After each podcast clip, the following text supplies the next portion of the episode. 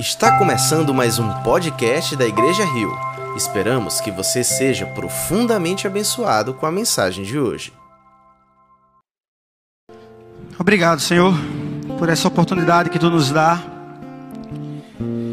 Eu te peço que, com todas as minhas falhas, meus defeitos, com minhas limitações, com meu nervosismo, que o teu Espírito fale porque o teu poder não está em mim, não na minha palavra, mas está no teu filho e no teu espírito. Que o Senhor prepare os corações também ali e fale para todos aqueles que têm ouvido, que eles possam ouvir. Que o teu espírito também não só me use, mas use cada um aqui esta noite para receber a tua mensagem, internalizar e que ela traga consciência, transformação, mudança, renúncia, que ela nos renove, que ela nos confronte e que façamos sempre tudo para a honra e glória do teu nome, Pai. Amém. Amém.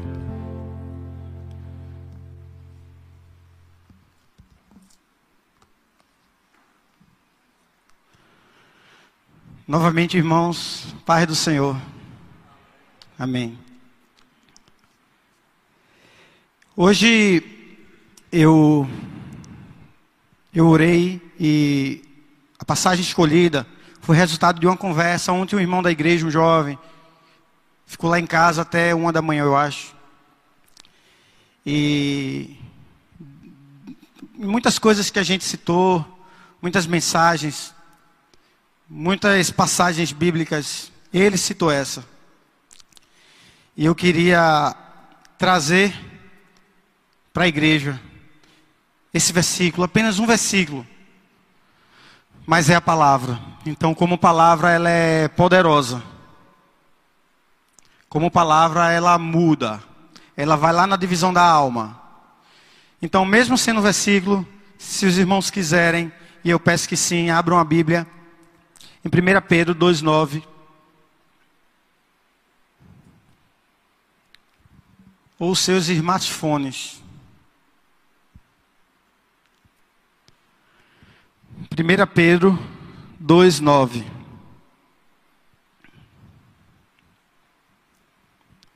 Diz o seguinte: Vocês, porém, são geração eleita, sacerdócio real, nação santa, povo exclusivo de Deus, para anunciar as grandezas daquele que os chamou das trevas para a sua maravilhosa luz. Repetindo: Vocês, porém são geração eleita, sacerdócio real, nação santa, povo exclusivo de Deus, para anunciar as grandezas daqueles que o chamou das trevas para a sua maravilhosa luz.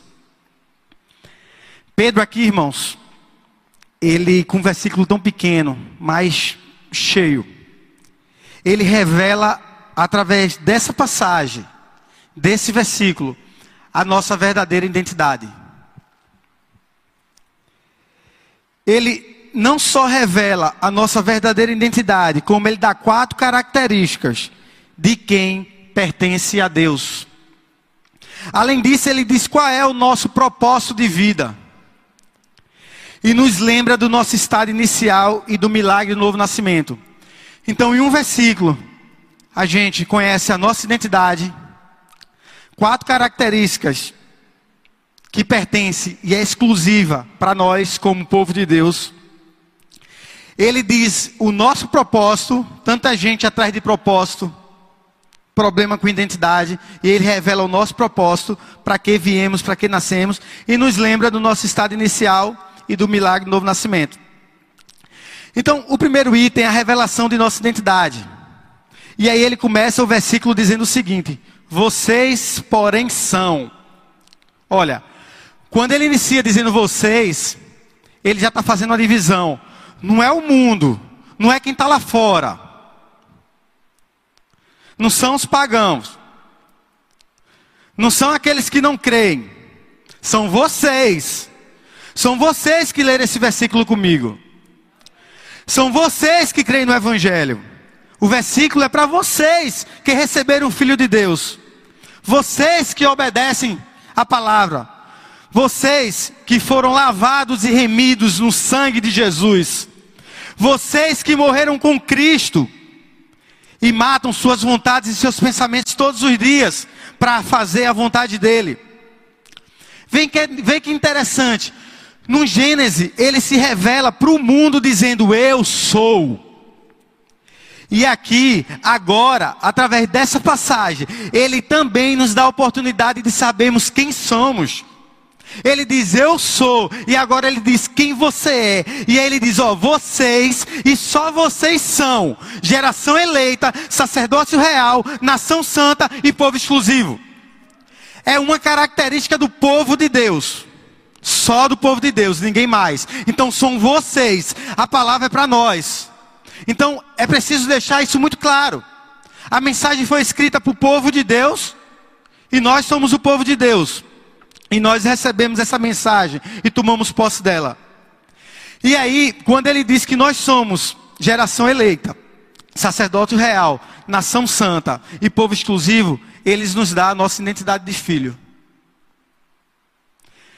Ele diz quem somos.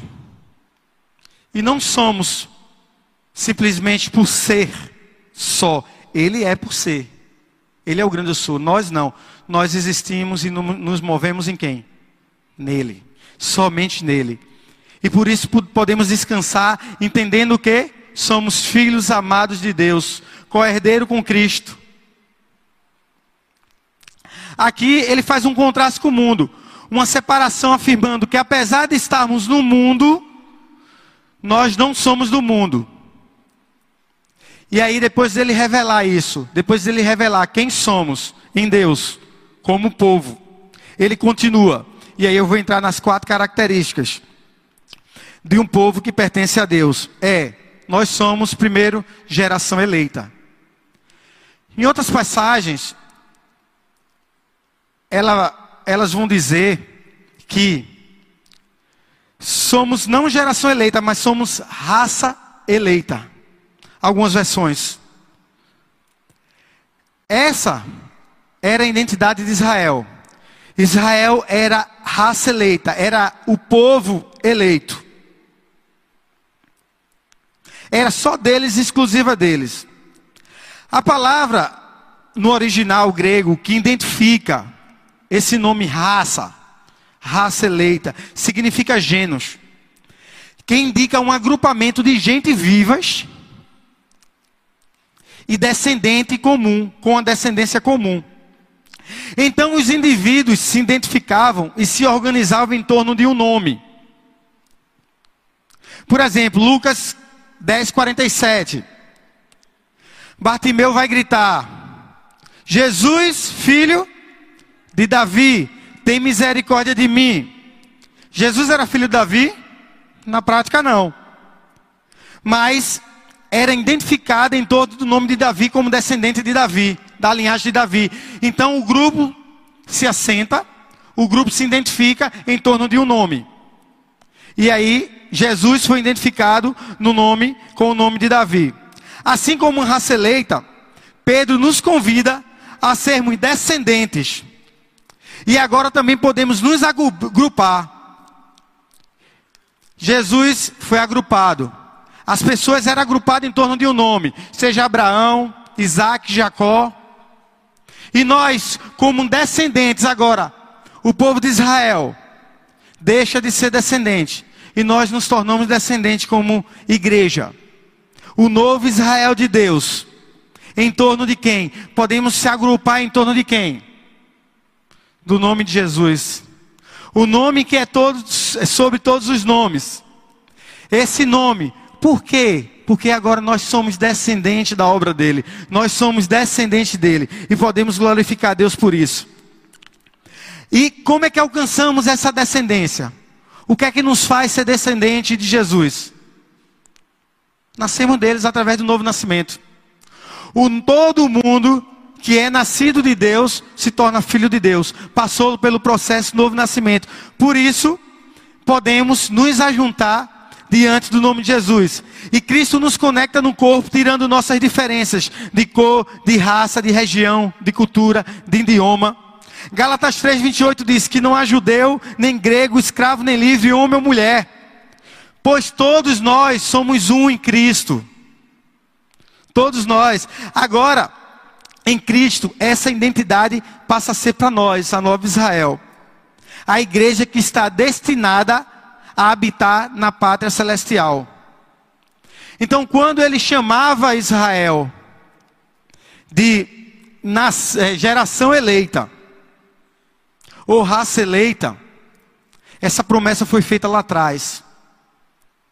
E essa promessa se estende hoje para a igreja, porque nós nascemos de novo e somos descendentes de Cristo e nos, nos assentamos diante de Cristo. E ele continua na segunda característica: nós somos sacerdócio real. O sacerdote, irmãos, é o intermediário. É alguém que liga o homem a Deus. O homem precisava de um sacerdote. Por quê? Porque o pecado ofuscou o relacionamento dele com Deus. Então o sacerdote ia apontar agora para o caminho e apontar para Deus para que as pessoas olhassem. Porque se não tivesse uma indicação, as pessoas estavam mortas. Não conseguiriam olhar para Deus. Mas por que o homem tinha acesso direto a Deus e agora não? Porque fomos separados pelo pecado lá no Éden.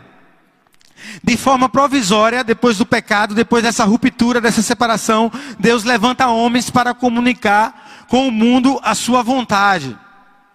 E o primeiro dele é Melquisedeque. Era sacerdote e rei de justiça, ou rei de Salém. E por que ele levantou homens provisoriamente? Porque depois dele, Deus vai levantar agora Arão, e a descendência dos levíticos, de Levi. Para serem os sacerdotes, para fazer essa conexão entre Deus e o homem. Só que essa conexão é provisória. Porque Melquisedeque aparece como sumo sacerdote, como rei. Davi, no Salmo 110, vai dizer que ele é dessa ordem e que a sua, o seu sacerdote é eterno. Ou seja, o sacerdote escolhido através de Arão, através do levita, não poderia de jeito nenhum ser eterno. Então, ele já profetiza e escolhe esse povo como sacerdote. E aí Moisés entrega a lei, é construído um tabernáculo. No tabernáculo se faz uma área chamada Santo dos Santos, que ninguém entrava. Só o sacerdote. E aí se tinha um véu separando o restante do tabernáculo.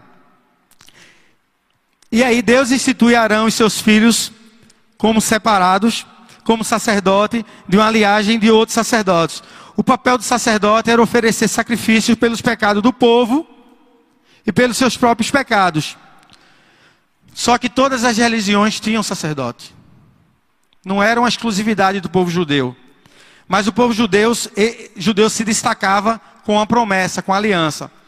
O chamado, vocês lembrem que o chamado era para ser eterno, mas porém naquele momento era provisório. Era para que as pessoas fossem, os chamados escolhidos fossem sacerdote, porém Deus queria formar uma nação de sacerdotes. Deus, o desejo de Deus era que toda Israel fosse sacerdote, para que conectasse as outras nações, levasse as outras nações até Deus. E isso era particular de Israel. Só que eles abandonaram o sacerdócio na sua essência. Os sacerdotes começaram a pecar. E Deus começou a levantar profetas para denunciar não mais somente o pecado do povo e do rei, mas também o pecado do sacerdote. E aí a Bíblia diz que Deus abandona esses sacerdotes. Deus amaldiçoa esses sacerdotes e diz que vai esfregar até excremento dos sacrifícios na cara desses sacerdotes. Deus estava irado com esses sacerdotes que eram homens falhos. Por isso Deus rejeita esses sacerdotes que vieram da descendência aí de Levi. E aí uma bagunça, Malaquias, o último livro, e quem vem depois? Jesus. Jesus vem para consertar essa bagunça. Jesus vem como o único que seria o sumo sacerdote, o maior sacerdote, também ao mesmo tempo seria o sacrifício sem pecado, sem desobediência, iria cumprir verdadeiramente o propósito estabelecido que Davi falou lá nos Salmos. E aí Jesus vem, morre pelo seu povo, mas ele não morreu só pelo seu povo, ele morreu pelas mãos do seu próprio povo. O véu se rasga de alto a baixo. E Hebreus diz que Cristo, o sumo sacerdote, é visto sendo entronizado. Ele vai para o seu lugar de rei agora. E ele é sumo sacerdote da ordem de Melquisedeque, uma ordem de uma descendência prometida. Ele invalida a aliança antiga, com os antigos sumos sacerdotes, e nos traz uma nova aliança. E aí ele se torna a própria expiação e nos conecta novamente com Deus. Por ele ser esse sacrifício perfeito, ele pode agora nos conduzir à presença de Deus. Aquilo que antes, a queda lá do Éden, que tirou, nos tirou da presença de Deus, agora Jesus, o Cristo, o véu se rasga e ele se oferece como sacrifício. E diz: agora vocês podem novamente entrar direto, ter livre acesso à presença de Deus, nos fazendo agora sacerdote. Por isso que a Bíblia diz que somos sacerdote real, porque agora nós podemos exercer o sacerdócio. Nós podemos ter essa função de levar também as pessoas a Deus através da sua mensagem. Deus substituiu o seu templo, o sacerdócio e a casa de Israel, pelo novo povo, que seria o novo templo e a nova casa espiritual viva, que estava sendo erguida sob a pedra angular, sob a pedra que a nação de Israel teria rejeitado. Agora surge algo novo, um sacerdócio universal de cada crente, que é estabelecido através do sacerdote do eterno, Jesus. Então, cada cristão passa a ser um sacerdote, meus irmãos. E aí ele vem nos chamar de sacerdote real. Porque agora, na nova aliança, nós podemos fazer essa conexão. Nós somos sacerdotes, mas não só, só sacerdócio. Nós somos membro da realeza. Da realeza divina. Nós estamos aqui com uma missão, com um propósito. Ele estabeleceu. E aí ele nos chama agora através da terceira característica, de nação santa. Pedro extrai essa, essa afirmação de Êxodo: vocês são nação santa. E só vocês são nação santa. O evangelho é realmente loucura. Porque quem era nação santa era Israel. Era o, era o mesmo povo que não queria que nós, gentios, fôssemos convertidos. Ou se fôssemos convertidos, aderíssemos a práticas dele de culto, a liturgia. E agora a loucura do Evangelho torna os que não são, que somos nós, não éramos nada, estávamos perdidos e nos faz como sacerdote. E quem era sacerdote agora deixa de ser sacerdote. Os olhos de Deus agora estão totalmente voltados para o seu povo, para a igreja. Os olhos de Deus estavam sobre Israel. Por isso que veio o peso da mão de Deus sobre Israel. Só que é o nosso dever não brincar e não fazer o que Israel fez, não errar como Israel errou, porque os olhos de Deus estão atentamente sobre a igreja, porque a igreja é dele. Nós somos a nação dele, nós somos o povo dele. Então ele é o nosso Deus, nosso Pai e também nosso juiz. E ele está atento a tudo, a tudo que sua igreja faz. E por isso temos que ser muito cuidadosos para não cometermos os mesmos erros que Israel cometeu. E aí, veja que responsabilidade.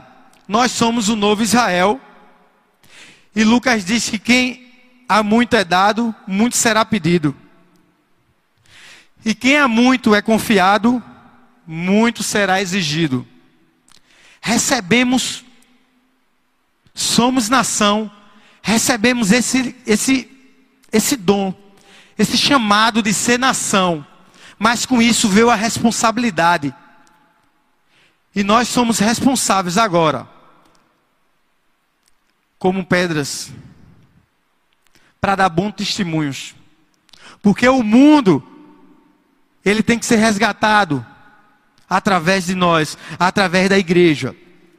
E se nós que somos luz agora não iluminarmos, o mundo não vai ser. A nossa responsabilidade é muito grande. É amar o povo, é cuidar dos seus, é lutar pelos interesses dessa nação. Como nação santa, é preciso também ser sacrifício. É negar a si mesmo, tomar sua cruz e seguir. É não viver sob a lei desse mundo, porque como nação nós temos identidade própria é viver na expectativa do grande encontro com o noivo. Ser nação é ser uma nação separada dos vícios e da corrupção da carne, separada de, outras nações, tanto na conduta da vida quanto na natureza da alma. Ser nação, meu irmão, é ser totalmente separado, nação santa. A moralidade não nos salva, o que nos salva é o sacrifício, mas fomos transformados para o aperfeiçoamento dessa moralidade que é na estatura perfeita de Deus, de Jesus. Estamos sendo forjados para sermos o caráter de Cristo. Ser nação é manter a nossa identidade, é viver a cultura no reino, mesmo na Babilônia. É confiar que em meio ao caos, de onde nós vivemos, Ele dará ordem aos anjos ao nosso respeito, e os anjos cuidará de nós, porque estamos em nação estranha. Estamos como um povo santo no meio do caos da Babilônia. E Ele nos chama como nação para mantermos nossa identidade, porque somos filho dele. Ele nos dá também agora responsabilidade. E ai de nós, se fizermos como os sacerdotes de Israel. Saia daqui hoje consciente que você é um sacerdote. Saia consciente que a responsabilidade de levar a mensagem também é sua. Saia daqui hoje sabendo que você tem a obrigação, como embaixador do reino de Deus, como representante, como nação, como raça, de fazer a diferença lá fora. E não só isso, o quarto ponto, ele diz que nós somos exclusivos de Deus. Pedro também está citando, tá citando Deuteronômio 7 e 6. E aqui o significado é muito mais profundo do que simplesmente um povo exclusivo, exclusividade. Mas esse povo exclusivo, em outras versões também quer dizer propriedade exclusiva. O literal disso no original é aquisição, possessão. Deus adquiriu nós. Ele nos possui como nação. É tá dizendo novamente que você é dele, que nós somos dele. Que nós não só não somos do mundo, porque nós morremos pelo mundo, mas também nós não somos de nós mesmos. Nós somos dele. E por isso, por nós não sermos de nós mesmos e sermos pertencentes a Ele, é que Ele tem ciúme de nós, a Bíblia diz. Ele zela por mim, por você. Então não podemos agir como melhor nos pareça. Não podemos agir por nossos impulsos, por nossas emoções, porque não somos do mundo, mas não somos nossos. Não podemos deixar ser guiados simplesmente por nossos pensamentos e ser conduzidos por todo tipo de doutrina, de heresia, ou pelos pensamentos mundanos. Mas antes devemos ser escravos agora de Cristo, porque Ele nos comprou por um alto custo, um valor que ninguém mais tinha condições de pagar. Ele nos comprou com o seu sangue derramado na cruz, que nos justificou e nos tornou posse dele. Agora somos terras habitáveis.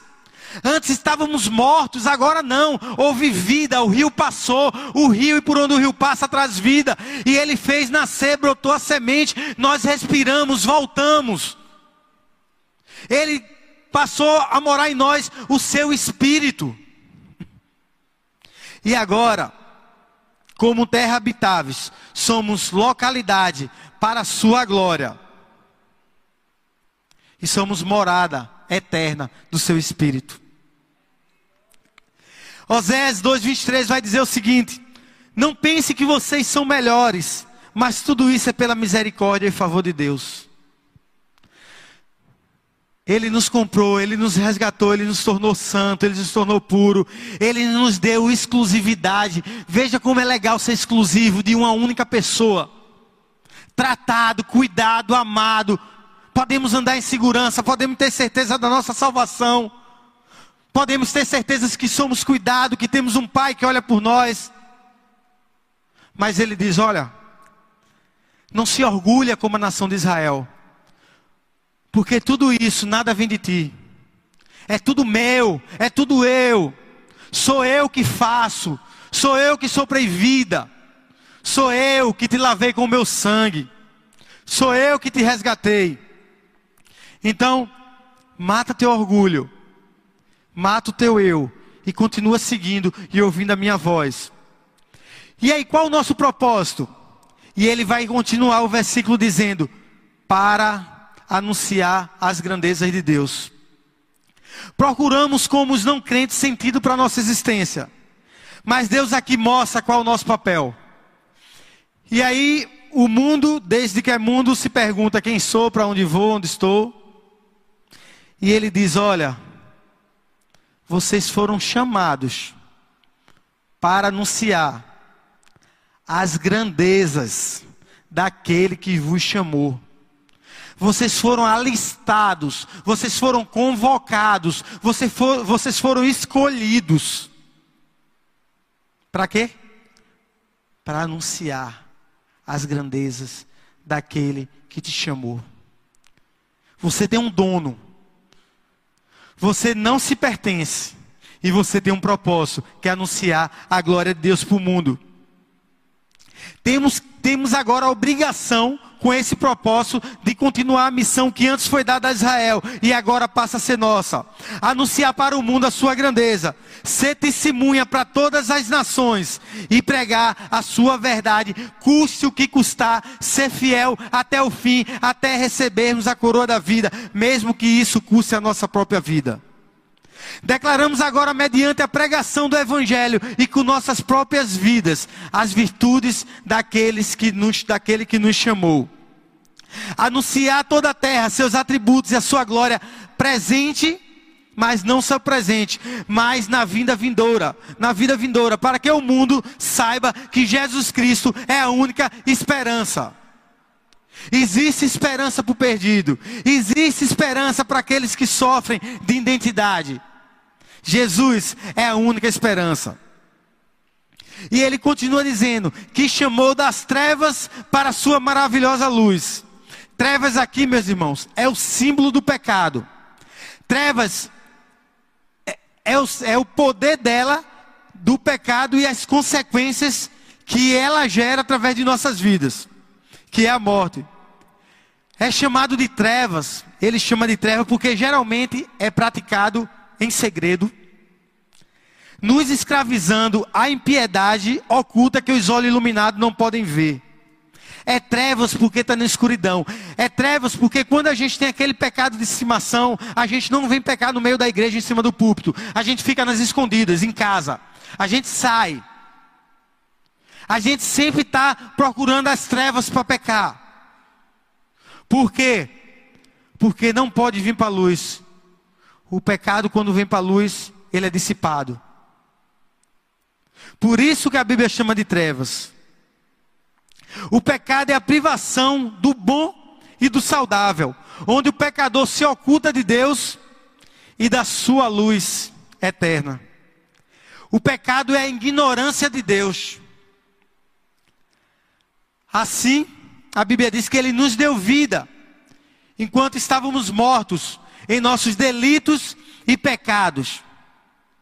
Esse é o reino da luz, não só da luz.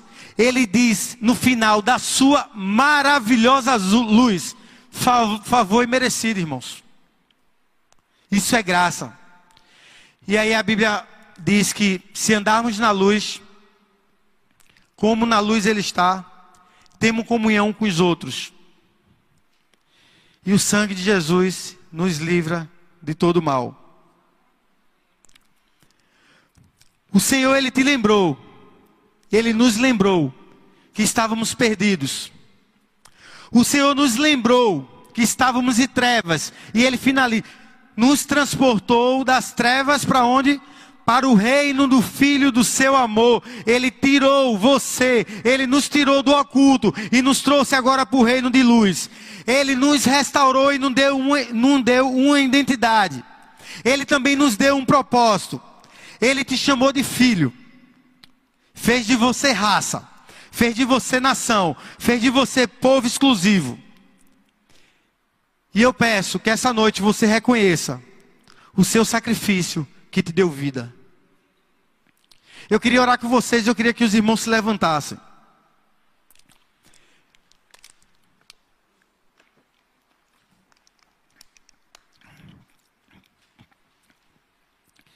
Esse sacrifício te deu vida. Isaías 53 diz que ele não tinha beleza alguma, nenhuma majestade que nos atraísse, nada em sua aparência que nos, nós pudéssemos desejar, nada de formoso, nada de bom. Ele foi desprezado, ele foi rejeitado. Os homens se escondiam da face dele. E ele era sofredor, era um homem de tristeza. Ele foi desprezado, mesmo assim. Mesmo assim, ele tomou sobre si as nossas dores, as nossas doenças, foi moído por nossas transgressões, foi esmagado por nossas iniquidades. O castigo que nos traz a paz estava sobre ele, e sobre suas feridas nós fomos sarados. Ele fez cair sobre ele os nossos pecados. Sofreu na cruz e não abriu a boca em momento algum, como o cordeiro foi levado ao matadouro. Foi esmagado e sofreu tudo isso para se oferecer como culpado no meu e no seu lugar. Ele se ofereceu como culpado para que nós possamos ser hoje povo, possamos ser nação. Só Ele poderia fazer isso. Só Ele poderia tirar o mediador, rasgar o véu e nos conectar de novo com Deus. Só Ele. Não por mim, não por nós, mas por Ele. A cruz era para mim. A cruz era para você e não era para que a gente se conectasse com Deus simplesmente. Você estava condenado porque você pecou. Mas aí o seu sacrifício, aquele que diante do mundo não tinha beleza, não tinha aparência, parecia fraco, parecia perdido, aquele que estava magro carregando uma cruz, aquele que sangrava e que suas costas estavam feridas e não tinha mais força, precisou ser ajudado, aquele que foi rejeitado pela sua nação, pelo seu povo. Esse morreu, tornando você justo, dando direito agora de você e eu sermos chamados de filhos de Deus, de povo eleito, de nação santa, de sacerdócio real. Só Ele, irmão só Ele. Enquanto você estiver tentando lutar contra o seu pecado, sair da mazela, enquanto você estiver sozinho com suas próprias forças e não tomar posse da sua identidade, não tomar posse do, teu, do seu propósito. Lembre que você está no corpo, você é membro de um corpo. Você agora não pode andar por aí sozinho. Você tem que acompanhar o movimento do corpo. Para onde a igreja for, você vai. E a igreja está marchando, está marchando para Nova Jerusalém. A igreja está marchando, está marchando para derrubar a porta do inferno. E você precisa marchar junto com a igreja. Você foi chamado, foi chamado para ser corpo. Foi chamado para seguir esse movimento. Você foi chamado para ser os pés proféticos do Senhor. Você foi chamado para ser a boca de Deus, as mãos do Senhor aqui na terra. Você foi chamado por Ele. Mas você não vai fazer isso enquanto não conseguir entender qual o verdadeiro propósito de Deus para a sua vida, qual a sua identidade. Tome posição de sacerdócio, tome posição de realeza, tome posição. Meu irmão, você é filho de Deus. O mundo prega lá fora que todos são filhos, mas a Bíblia diz que isso é mentira. É só aqueles que o recebeu, aqueles que o pai abraçou e adotou, passou a ser chamado de seu filho. Você é povo exclusivo. Tome posse, meu irmão. Você pode, porque o Senhor pode. O Senhor, Ele quer sarar tuas feridas, porque já foi lá na cruz. As bênçãos já estão liberadas nas regiões espirituais. E Ele quer tornar a sua igreja santa, pura, imaculada. E Ele nos chama para isso, Ele nos chama para a sua presença. Ele nos chama para estarmos diante de Ti, dele, prostrado. Ele nos chama para adoração. Ele nos chama para ser igreja.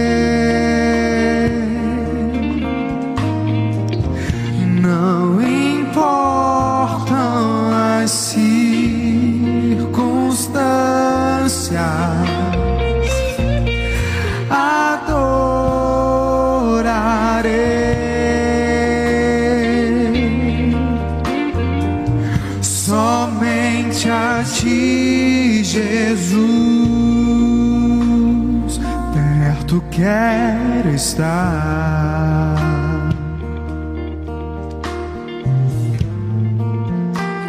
Junto aos teus pés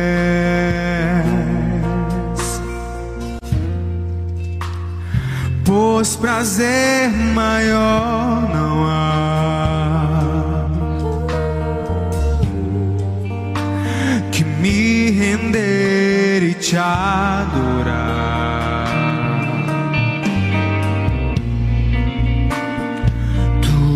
Que há em mim.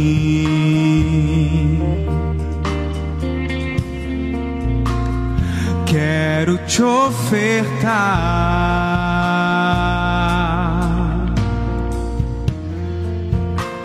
Mas ainda é pouco, eu sei.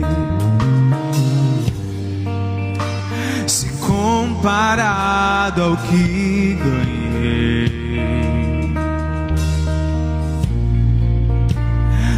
Sou apenas servo, teu amigo me tornei.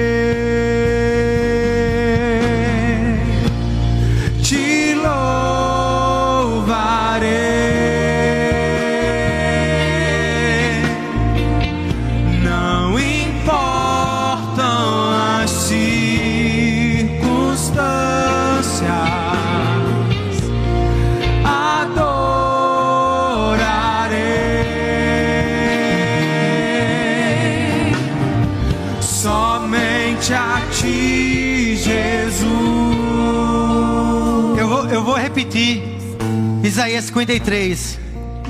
Ele cresceu diante dele como um broto tenro e como uma raiz saía de uma terra árida e estéril.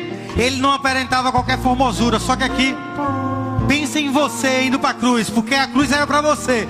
Então você não aparentava formosura, você não aparentava majestade, que pudesse atrair qualquer misericórdia de qualquer ser humano. Não havia nada em você nem em mim, no nosso físico, que pudesse cativar qualquer pessoa. Pelo contrário, nós éramos desprejados e rejeitados entre os homens.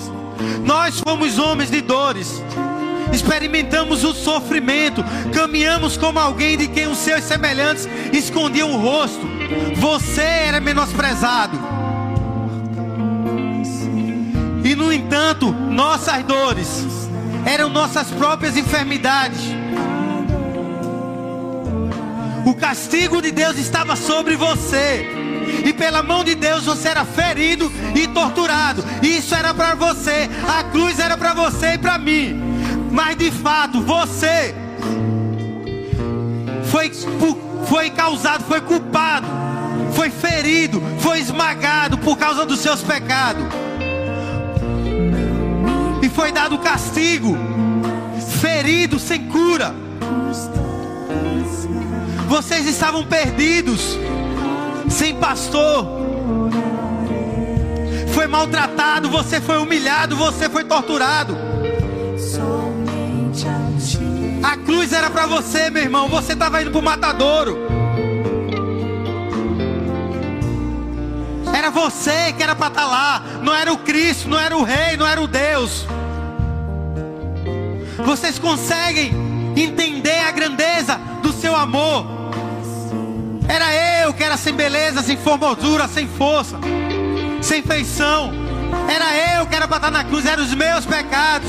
Foram os meus pecados que me condenaram. Mas ele se fez homem. Ele não usurpou momento algum ser igual a Deus. Antes se esvaziou, tomando forma de homem. É Ele, é a honra é dele, a glória é dele, o poder é dele, a majestade é dele, para sempre. Quebra, Senhor, nosso orgulho em nome de Jesus. Nos mostra, nos confronta, Senhor, que a cruz era para nós, que nós estávamos mortos em nosso delito e pecado, não tinha mais esperança, não tinha nada, era condenação, era sofrimento eterno. Nos mostra, Senhor, nos faz entender, nos faz nos arrepender e crer de forma definitiva que somos teu, para que possamos, com responsabilidade, viver da maneira que tu nos chama para viver, conforme a tua vontade, santo, como sacrifício agradável. Se você foi abençoado por essa mensagem, compartilhe com alguém, para que de pessoa em pessoa alcancemos a cidade inteira.